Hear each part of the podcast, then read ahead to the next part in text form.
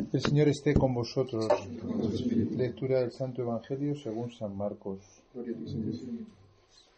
En aquel tiempo Jesús atravesó de nuevo en barca la otra orilla. Se le reunió mucha gente a su alrededor y se quedó junto al mar. Se acercó un jefe de la sinagoga que se llamaba Jairo y al verlo se echó a sus pies rogándole con insistencia Mi niña está en las últimas, ven, impón las manos sobre ella para que se cure y viva. Se fue con él y lo seguía mucha gente que lo apretujaba. Había una mujer que padecía flujos de sangre desde hacía doce años. Había sufrido mucho a manos de los médicos y se había gastado en eso toda su fortuna, pero en vez de mejorar se había puesto peor. Oyó hablar de Jesús y acercándose por detrás entre la gente le tocó el manto, pensando con solo tocarle el manto curaré. Inmediatamente se secó la fuente de sus hemorragias y notó que su cuerpo estaba curado. Jesús, notando que había salido fuerza de él, se volvió enseguida en medio de la gente y preguntaba ¿Quién me ha tocado el manto? Los discípulos le contestaban ¿Ves cómo te apretuja la gente y preguntas quién me ha tocado? Él seguía mirando alrededor para ver a la que había hecho esto. La mujer se acercó asustada y temblorosa al comprender lo que le había ocurrido. Se le echó a los pies y le confesó toda la verdad. Él le dice Hija, tu fe te ha salvado. Vete en paz y queda curada de tu enfermedad. Todavía estaba hablando cuando llegaron de casa del jefe de la sinagoga para decirle Tu hija se ha muerto. ¿Para qué molestar más al maestro? Jesús alcanzó a oír lo que hablaban y le dijo al jefe de la sinagoga, no temas, basta que tengas fe. No permitió que lo acompañara nadie más que Pedro, Santiago y Juan, el hermano de Santiago. Llegó a casa del jefe de la sinagoga y encuentra el alboroto de los que lloraban y se lamentaban a gritos, y después de entrar les dijo Qué estrépito y qué lloro son estos. La niña no está muerta, está dormida. Se reían de él. Pero él los echó fuera a todos y con el padre y la madre de la niña y sus acompañantes entró donde estaba la niña, la cogió de la mano y le dijo Talita Kumi, que significa contigo hablo niña, levántate. La niña se levantó inmediatamente y echó a andar, tenía doce años, y quedaron fuera de sí llenos de estupor. Les insistió en que nadie se enterase y les dijo que dieran de comer a la niña. Palabra del Señor.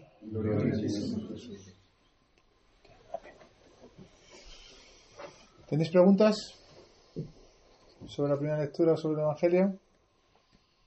Yo tendría muchas.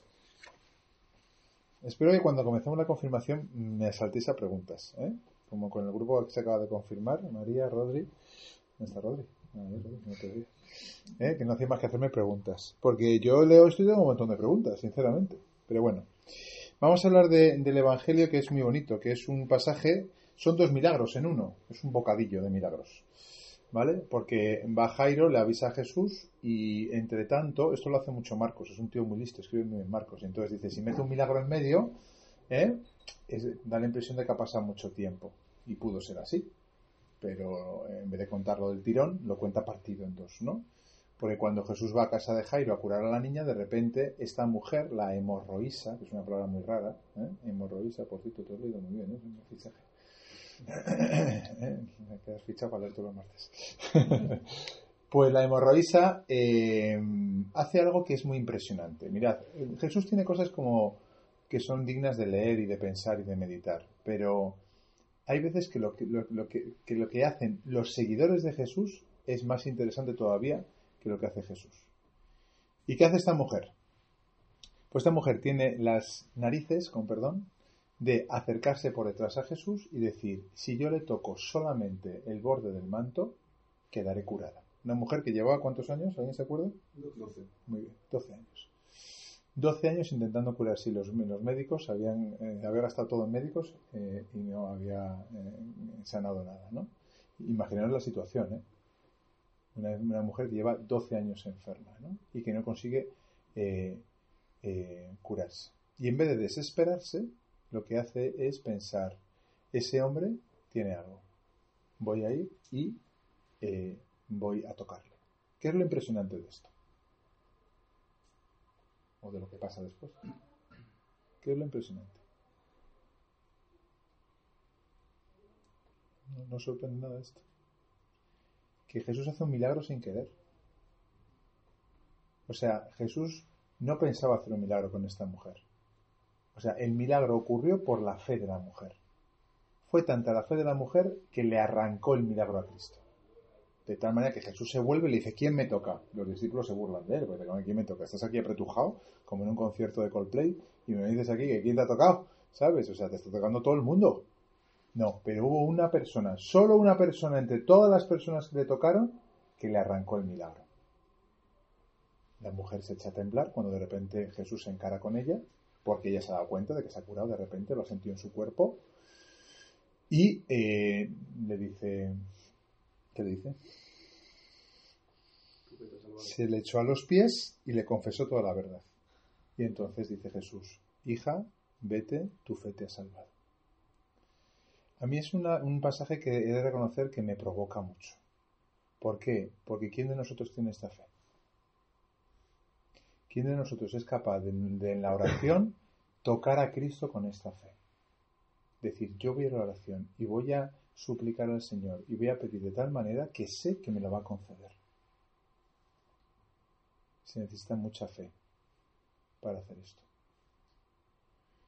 Hay veces que decimos, bueno, si Dios lo quiere, eh, pues si, si, es la voluntad de Dios, que está muy bien, obviamente, no vamos a forzar a Dios, es decir, que lo suyo es decir, hombre, si Dios quiere, pero también hay veces, ¿no?, que hay cierta audacia. Audacia es lo que tienen los santos cuando quieren algo bueno.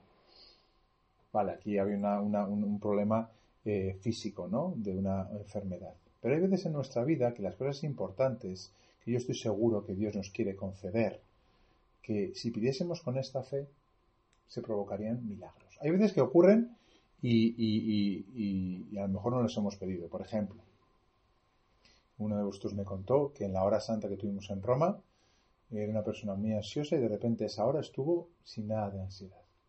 ¿Lo había previsto esa persona? Pues seguramente no. Fue, le pasó y dijo, oye, qué gusto está aquí. No lo había eh, previsto, ¿no? Y lo notó en su propio cuerpo, porque cuerpo y alma están conectados, ¿no? Hoy en día muchas enfermedades que hay, de, por ejemplo, de trastornos alimenticios, eh, son problemas del alma, del espíritu, ¿no? Que se traducen en, el cuerpo. bueno, pues en ese caso no estaba, no estaba previsto, ¿no?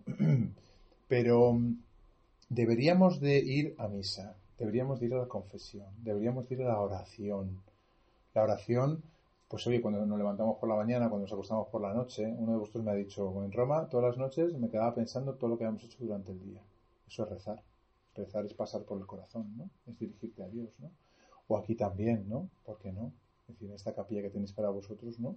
Que te escapes en tu clase y clase, ¿no? No solamente va a ser cafetería, bacon, queso y, cigarro, ¿eh? también podéis venir aquí y en un momento dado intentar tocar a Dios yo recuerdo un campamento, cuando yo era jefe de campamento antes de ser cura, que recuerdo que estábamos, éramos un montón, 100, 100 chavales, yo era jefe de campamento, y estábamos a oscuras debajo del cielo estrellado en Gredos, ¿no? Se veían todas las estrellas, bueno, lo bestia. Y recuerdo que una vez les, dije que pues, esto, les hablé de tocar a Dios. Y cuando terminó el campamento, que habíamos hecho de todo, se imaginan un campamento de estos, ¿no? Para arriba, para abajo, derecha, izquierda, ¿no? y le pregunté a un chico qué es lo que más le había impresionado, le dijo, lo que más me ha impresionado es que he podido tocar a Dios. Me quedé. Es que es lo más grande que podemos hacer en la vida, ¿eh? Tocar a Dios. Tocar a Dios. ¿Cómo se hace? Bueno, pues teniendo la audacia de esta mujer, teniendo la fe de esta mujer, teniendo, em, hombre, recurriendo a lo que la Iglesia nos dice. Hoy en día ¿eh? Te vas en el, metro de Roma, ¿verdad? Y ves el horóscopo ahí, ¿eh? Un poco por decir, a es lo que me ha tocado, a ver cómo estoy de por esta semana, ¿vale? Pero te ríes, yo por lo menos me río, vamos, yo lo voy a para reírme, ah, mira, estoy de por esta semana, Pero, mm, porque en el fondo esas cosas, ¿no? Nos gustaría, ¿no? O sea, esas cosas que son como van más allá de, nosotros, el destino, ¿no? Lo que nos va a pasar, nos gustaría controlarlo. Mira, los medios oficiales de la Iglesia son mucho más eficaces que todas esas pamplinas, ¿no? Que por cierto muchas veces está metido el enemigo, el diablo.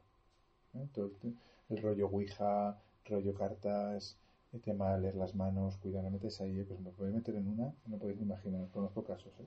De chicos que han empezado a tontear con eso y se han encontrado con, con malos espíritus. ¿Por qué no lo hacemos por la vía oficial? Oye, chicos, mira el rosario.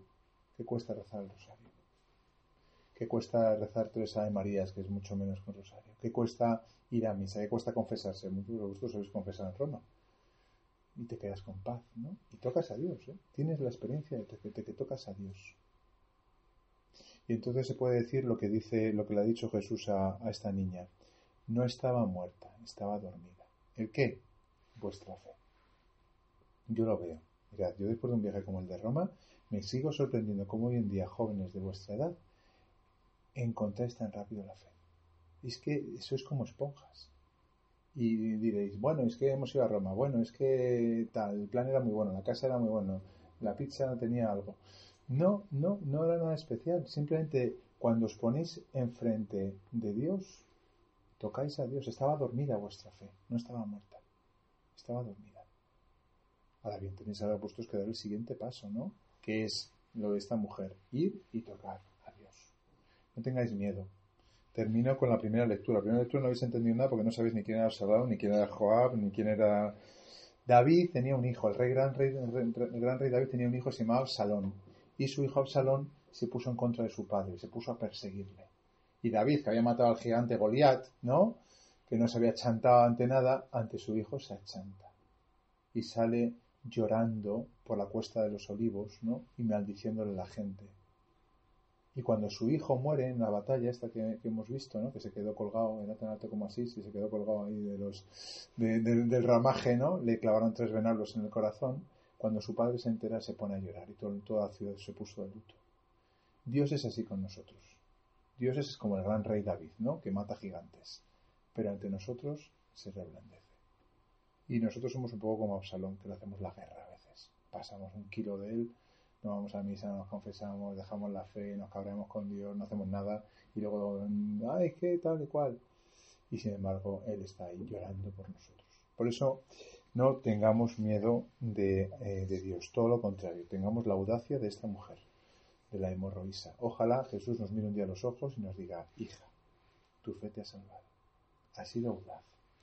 Entre todos los que había aquí, solo tú te has atrevido, con toda la fuerza de tu corazón, joven, a tocarme.